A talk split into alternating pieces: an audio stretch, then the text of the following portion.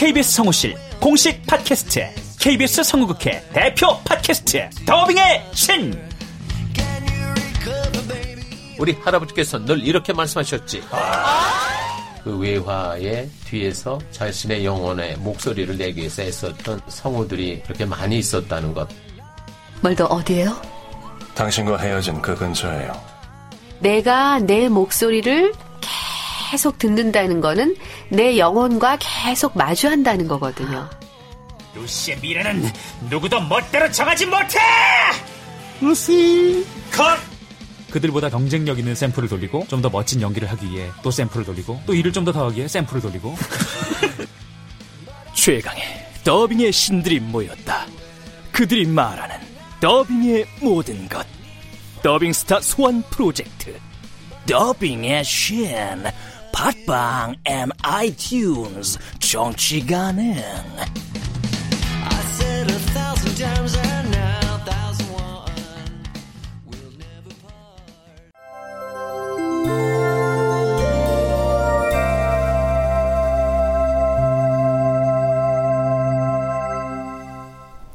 라디오 극장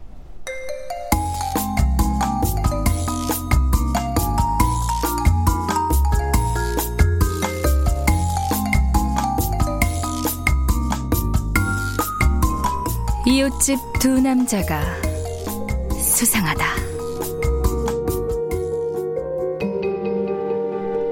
원작 손선영, 극본 성혜정, 연출 오수진, 스물두 번째.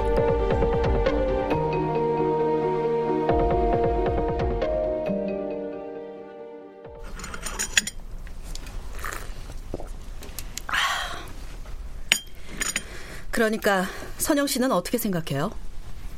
이지연 살인 사건의 현장 감식이 끝나고 손선영과 장수정 그리고 장하나는 손선영의 집으로 돌아와 있었다. 아이고 답답해라. 아 어쨌든 대답은 두 가지 중 하나구만. 뭘 그렇게 뜸을 들여요? 떤 때는 안 물어봐도 낼름낼름 잘도 얘기하더니만. 그러니까 이번 사건 고양을 죽인 그 범인이 이지연도 죽였느냐? 아니면 전혀 다른 새 인물이냐? 그거 대답하기가 그렇게 어려워요? 선영이가 저렇게 대답하기 어려운 거면 신중할 필요가 있어. 맞아요. 지금으로선 판단할 만한 증거가 부족해요. 오늘 사망한 이지연 씨에 대한 자료가 절대적으로 부족하거든요. 아까 부검은 들어갔다고 하고 어쨌든 다른 조사들도 결과가 하나씩 나오고 있으니까 조금만 더 있으면 모든 게 명확해질 것 같고요. 그런데 문제가 하나 생겼어요. 뭔데요? 이번 이지연 양 사망으로 인해 영인 동부서에서 정식으로 송마서의 공조 수사를 의뢰했어요. 내부적으로 이견이 많았거든요. 사실 사건이 이만큼 진행될 수 있었던 건 우리 영인 경찰서가 관여했기 때문이니까. 언니 미안하지만 나와 이웃집 두 남자겠죠. 그래. 그 말이 틀린 건 아니지만 이미 형사 사건이 돼버렸잖아.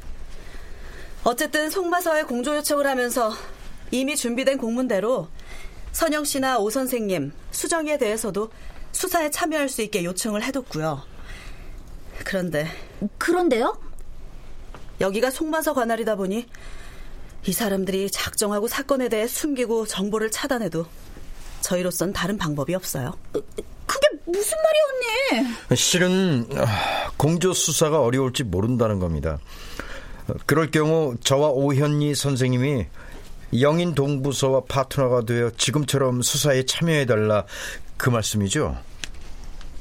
얄미울 정도로 간단히 의미를 설명한 손선영이 검지로 안경을 쓱 올리고는 장수정을 건너다 본다. 에이, 저 제스tek이 어디서 저런 캐릭터가 나타났을까? 그럼 나는? 나는 수사에 참여하지 말라는 거야, 뭐야? 아, 수정 씨 눈빛을 보니 제 설명을 제대로 이해하지 못했군요. 하나 씨가 미안해서 못하는 말은 이제 그만 수사에서 빠지는 게 안전하다는 겁니다. 손선영 너, 넌 어째 미안해서 못하는 말이라는 게 없는 건데 왜? 왜?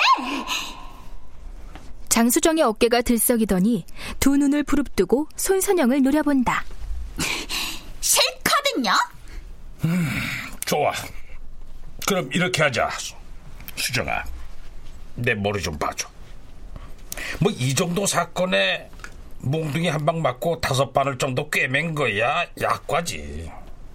범인이 몽둥이 말고 쇠파이프나 칼로 그랬어도 뭐 괜찮았을 거야. 어, 그니까 뭐 코뼈랑 광대 한쪽 날아가면 어때?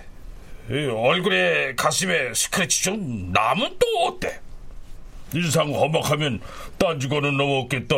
인생 한번 평화롭지 않겠니? 팔다리 한쪽씩 부러져도 그것도 괜찮아. 평생을 누구보다 비 오는 날을 잘 맞출 텐데 그것도 재주 아니냐? 장수정은 오현리의 말에 눈을 세모나게 뜨고 인상을 잔뜩 찡그린 채 도대체 저 영감이 무슨 말을 하려고 저러나 집중 또 집중하고 있다. 어쨌든 여기 모인 사람들 중에 가장 화나고 범인을 잡고 싶은 사람은 나야. 그런데 수정이가 그렇게 참여하고 싶다고 하니 뭐 내가 양보할게. 뭐지 이거? 손선영 저 인간은 왜 또 입꼬리가 말아 올라가는 건데? 이번에도 내가 말려든 건가? 뭐야 수정이 너 그 표정은 내가 너에게 농간이라도 부린다는 거니? 음, 그럼 좀 전에 말은 없었던 걸로 하자. 그래 생각해보면 좀 위험은 하다 그치? 그래 장경사 말대로 수사에서 빠져 넌 중하니까 참, 아, 뭐 제가 어린애인 줄 아세요? 실컷 정신 쏙 빼놓고 그러시면 뭐 제가 어떨게 예 할 줄 아셨어요? 오현리 카드마저 먹히지 않자 손선영은 팔짱을 끼고 천장을 올려다본다. 저도 수사에 참여하고 싶어요. 저도 할게요, 네? 저 범인을 꼭 잡고 말 거예요. 근데 수사는 진척이 좀 있나요? 수정 씨의 저런 질문 참 어리석죠. 지금까지 발을 담근 게 자기면서 수사에 진척이 있느냐니. 하긴 뭐 저런 게 매력이려니 하고. 제 의견을 말씀드리기 전에 하나 씨가 공식적인 사건 진척 상황을 설명해 주시겠어요? 그러죠. 제가 먼저 할게요. 그래야 여러분들도 상황 판단을 하실 테니까.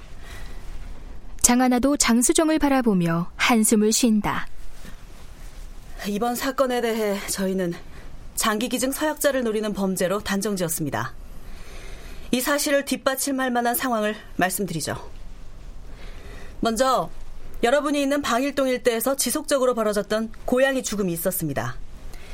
이것은 모의범죄 단계라고 볼 수 있어요. 수정이와 선영 씨가 목격하신 대로 착실히 모의범죄가 일어났어요. 눈으로 본 것만 세 마리. 거기다 수정이와 선영 씨가 채취한 분쇄 가공육에서 석시콜린 성분이 검출됐어요. 이는 명백히 범죄 전 단계라고 판단됩니다. 단순히 고양이를 죽이기 위해 이렇게 번거로운 방법을 택했을 리 없으니까요. 좋습니다. 또 다른 거는요? 네. 바로 이지연의 죽음이에요. 그녀는 아침 6시면 방일 이동 주민센터 헬스장에서 운동을 했다고 해요. 이는 많은 프로파일링을 가능케 하죠. 매일 6시면 일어나 운동할 정도로 건강을 챙기고 꾸준히 실천을 했다는 사실입니다. 이것으로도 그녀가 능동적인 여성이라는 짐작이 가능해요. 반대로 이러한 이지연의 규칙성에서 남자친구가 없을 거란 추측도 가능합니다. 보통 남자친구가 생기면 데이트로 할애되는 시간 때문에 규칙적인 생활을 이지연처럼 완벽하게 해내기 힘들죠. 아, 그 추측엔 반론의 여지가 있네요. 음, 제가 아는 어떤 여자는 남자친구도 없는데 생활이 아주 불규칙합니다. 모든 법칙의 수정이 아니야 아니야 예외가 있는 법이거든. 누구는 말 한마디로 카드빚도 갚는다던데 저 인간은 도대체 손사냥 너 언젠가 그놈의 주둥아리 때문에 큰코 다칠 날 올 거다 어쨌든 이지연은 자신의 인생을 제대로 핸들링할 줄 아는 신세대였습니다. 그런 그녀가 석시콜린이 들어간 커피였나요? 네, 커피였어요. 이지연의 행적을 따라가 보니 방일이동 주민센터 헬스장, 그리고 그녀가 나오며 마주쳤을 캔 음료 자판기와 커피 자판기. 이후 길에서 이지연의 집까지 이어진 30m 넘는 길을 조사했어요. 증거 될 만한 게 나왔나요? 네, 바로 그 커피요. 방일 지구대 옆 쓰레기통에서 종이잔 하나를 수거했어요. 그 잔은 녹색 클로버 무늬가 새겨져 있는 건데 방일 이동주민센터 자판기에 들어있던 잔이랑 똑같은 거였어요. 국가수에서 통보한 결과만 보면 종이잔 바닥에 남은 커피로는 정확한 석시콜린의 함유량을 알아내지 못했어요. 다만 인간에게 치명적인 양의 석시콜린이 함유되었을 것으로 추정했죠. 근데 이지연 씨는 커피 맛이 평소와 다르단 걸 몰랐을까요? 뜨거운 짬뽕을 식었을 때 먹어본 적 있어요? 굉장히 짭니다. 마찬가지로 뜨거운 물 종류는 짠맛뿐만 아니라 상당수의 맛을 느끼지 못하게 만들죠. 이지연 씨는 아마도 커피 맛이 평소와 다르다는 건 전혀 못 느꼈을 겁니다. 약물은 겨우 한 방울이었을 테니까요. 사건이 진척된 상황은 이 정도가 다예요. 그렇다면 이제 선영 씨의 의견을 들어볼 차례네요. 뭔가 변했습니다. 사건의 양상이 완전히 바뀌었어요. 사건의 양상이 바뀌었다니요? 살인자가 갑자기 각성을 일으켜서 무차별 살인을 저지를 것처럼 변했어요. 장수정은 무차별 살인이란 말에 손이 바들바들 떨려왔다. 그저 고양이를 죽인 나쁜 사람을 잡으려고 한 것 뿐인데 일이 이렇게나 커질 줄 몰랐다. 마음 같아선 지금이라도 발을 빼고 싶은 심정이었지만 장수정은 또 큰 소리부터 치고 만다. 까짓 거 잡아요. 잡자고요. 뭐가 그렇게 힘들어요?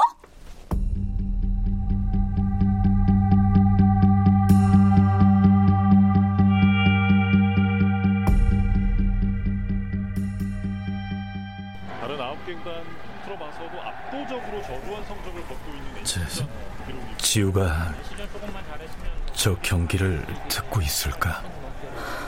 글쎄요. 전 이게 잘하는 건지도 잘 모르겠어요.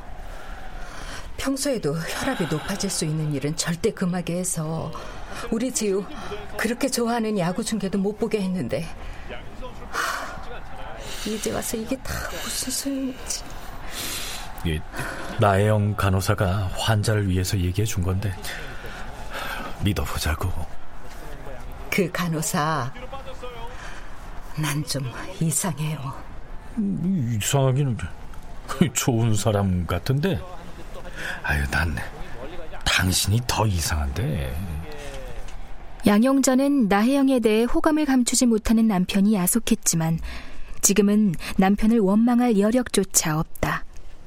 당장 그녀의 눈앞에 있는 의식을 잃고 죽은 듯 잠자고 있는 아들 때문이다. 아유, 아 근데 박성호 씨는 어쩜 그렇게 지극정성이에요? 팔 안 아파요?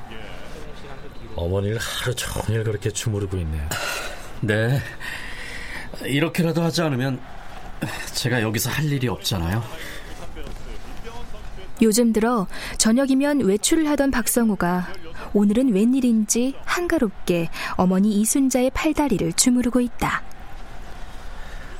엄마, 지유 아시죠? 엄마 옆 침대 환자요. 지유는 지금 잠시 의식을 잃은 상태지만 곧 다시 깨어날 거예요. 엄마도 그랬으면 얼마나 좋을까요? 엄마의 이 긴 잠을 깨울 수 있는 건 뭘까요? 근데 그게 무엇이 됐든 제가 그걸 구해다 드릴 거예요. 뜨겁게 살아 숨쉬는 심장. 제가 그걸 가져다 드릴게요. 조금만 기다리세요, 엄마. 박성우는 얼마 전 고향집에서 가져온 석시콜린 앰플을 잃어버린 뒤 많은 의문에 빠져 있었지만 속 시원히 결론을 내지 못했다. 도대체 안락사 앰플을 누가 가져간 것일까? 그런 의문에 휩싸인 박성우에게 어제 응급실로 실려온 한 여자가 석시콜린에 의한 사망이었다는 소식은 놀랍고 황당할 수밖에 없었다. 지우야. 아이고, 자, 나간호사님, 아, 벌써 출근하세요? 네. 요즘 병원에 인력이 부족해서 몇 시간 일찍 출근하고 몇 시간 늦게 퇴근하고 그러네요. 아, 저기, 근데 지우는. 아, 저, 저, 보시다시피 야구 경기 듣고 있어요. 네. 어쩌면 내일쯤 지우가 깨어날 수 있을지도 모르겠네요. 에이, 그래야지요. 어, 저, 박성호 씨, 오늘도 어머니께 얘기 많이 해드렸어요? 네? 아, 네. 어머니께 계속해서 이야기해드리는 거 정말 좋은 거예요. 보통 남자분들 그런 거 잘 못하시던데. 아, 그래요? 근데 저 나간호사님. 네. 며칠 전에 응급실에 실려왔다가 죽었다는 여자분 석시콜린으로 인한 사망이라고 하셨죠? 네. 동물들 안락사에 쓰이는 치명적인 약물이죠. 근데 그런 약물을 어디서 구했을까요? 순간 박성우의 말에 정상우와 양영자 두 사람의 눈빛이 흔들렸다. 양영자는 TV에 시선을 고정하고서도 나혜영의 일거수일투족을 살핀다. 순간 양영자는 자신도 모르게 가디건 주머니에 손을 집어넣는다. 석시 콜린 앰플 두 개가 손에 잡힌다. 그러게요. 안 그래도 그것 때문에 경찰들이 수사 중이라고 하던데요. 저 그럼 저는 이만. 아, 저... 당신 어디 가요? 어, 어, 저 잠깐 다, 다, 담배 한 대 피고 올게요. 양영자는 석시 콜린 얘기가 나오자 갑자기 얼굴빛이 달라진 남편을 느낄 수 있었다. 그는 다시 불길한 생각에 휩싸인다.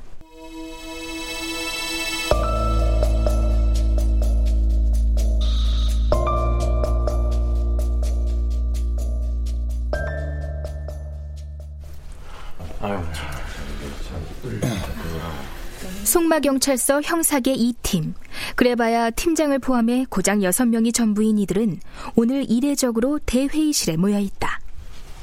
자, 자, 보자고. 이게 시끄러운 사건이야. 회의를 주도한 정덕화 2팀장이 푸념부터 늘어났다. 그러게요. 밥만 가득이고 반찬은 하나도 없는 사건이네요. 저기, 저기 또 백영준이 무시하고 사건부터 읊어봐. 정덕화가 백용준에게 감정을 내비쳤다가 이내 픽 웃고 만다. 밥보다는 파리만 들끓는 거지 뭐. 정덕화의 말에 긴장됐던 회의실 분위기는 금세 누그러진다. 형사들의 농담. 밥은 살인, 파리는 잡범이나 기자를 뜻했다. 사건 개요에 대해서는 과학수사팀이자 형사팀에도 곁다리를 걸친 박연호가 프리젠테이션 프로그램을 능란하게 원격 조정해가며 설명했다. 백용준이 사건 현장에 도착한 때부터 박연호가 감식을 나간 뒤 이어서 모든 팀원과 과학수사팀이 파리처럼 들끓으며 원룸 곳곳을 들쑤시던 순간까지 박연호는 놓치지 않고 설명했다. 저기 손선영은 이번 사건이 고양이 죽음부터 시작됐다고 했어요. 그만해라. 그딴 녀석 무시하고 가자. 살인이야, 살인. 고양이와 질적으로 다른 거라고. 정덕화 팀장이 백용준을 제지한다. 백용준 역시 팀장의 말이 맞다고 믿지만 자신이 간파하지 못한 무언가가 자꾸만 머릿속을 툭툭 건드린다. 손선영이 그 자식 자꾸 걸린단 말이야. 내가 그 자식을 못 따라가는 뭔가가 그 뭔가가 있는 것 같은 이 유원함 도대체 그게 뭐란 말이지? 자, 앞에 보시는 것처럼 가장 먼저 수면 위로 떠오른 가능성은 원한에 의한 복수. 즉, 일면식이 있는 주변인이 앙심을 품고 살해한 경우입니다. 그런데 이지연의 인간관계가 A4 한 장으로 요약이 가능할 정도입니다. 자신의 분야에서는 전문적이지만 인간관계는 그렇지 못했습니다. 원한 관계는 아닐 거다. 좋아, 다음. 어, 커피를 건넸다는 대목에서 앞으로 무차별 살인을 예상할 수 있습니다. 미국처럼 묻지마 연쇄 살인 이런 거? 그런데 묻지마 살인을 말하기 전에 이 사건을 예상한 몇몇 사람들이 있었습니다. 넘어가라. 그건 열받으니까. 그놈의 소설가 나부랭이. 이번에는 백용준이었다. 그는 아까부터 제 머릿속을 휘저어놓았다 숨어버리기를 반복하는 손선영의 실체에 약이 올라있는 중이다. 그런데 저렇게 백선배를 열받게 한 이 남자의 이야기가 묘하게 설득력이 있었습니다. 그래? 그럼 들어보지 뭐. 이번 사건에서 형사들이 가장 궁금해했던 그것. 하지만 수사원으로서의 자존심으로는 차마 드러낼 수 없었던 그것을 정덕화 팀장이 먼저 꺼내 보이자 회의실은 그 어느 때보다 뜨거운 열기에 휩싸인다.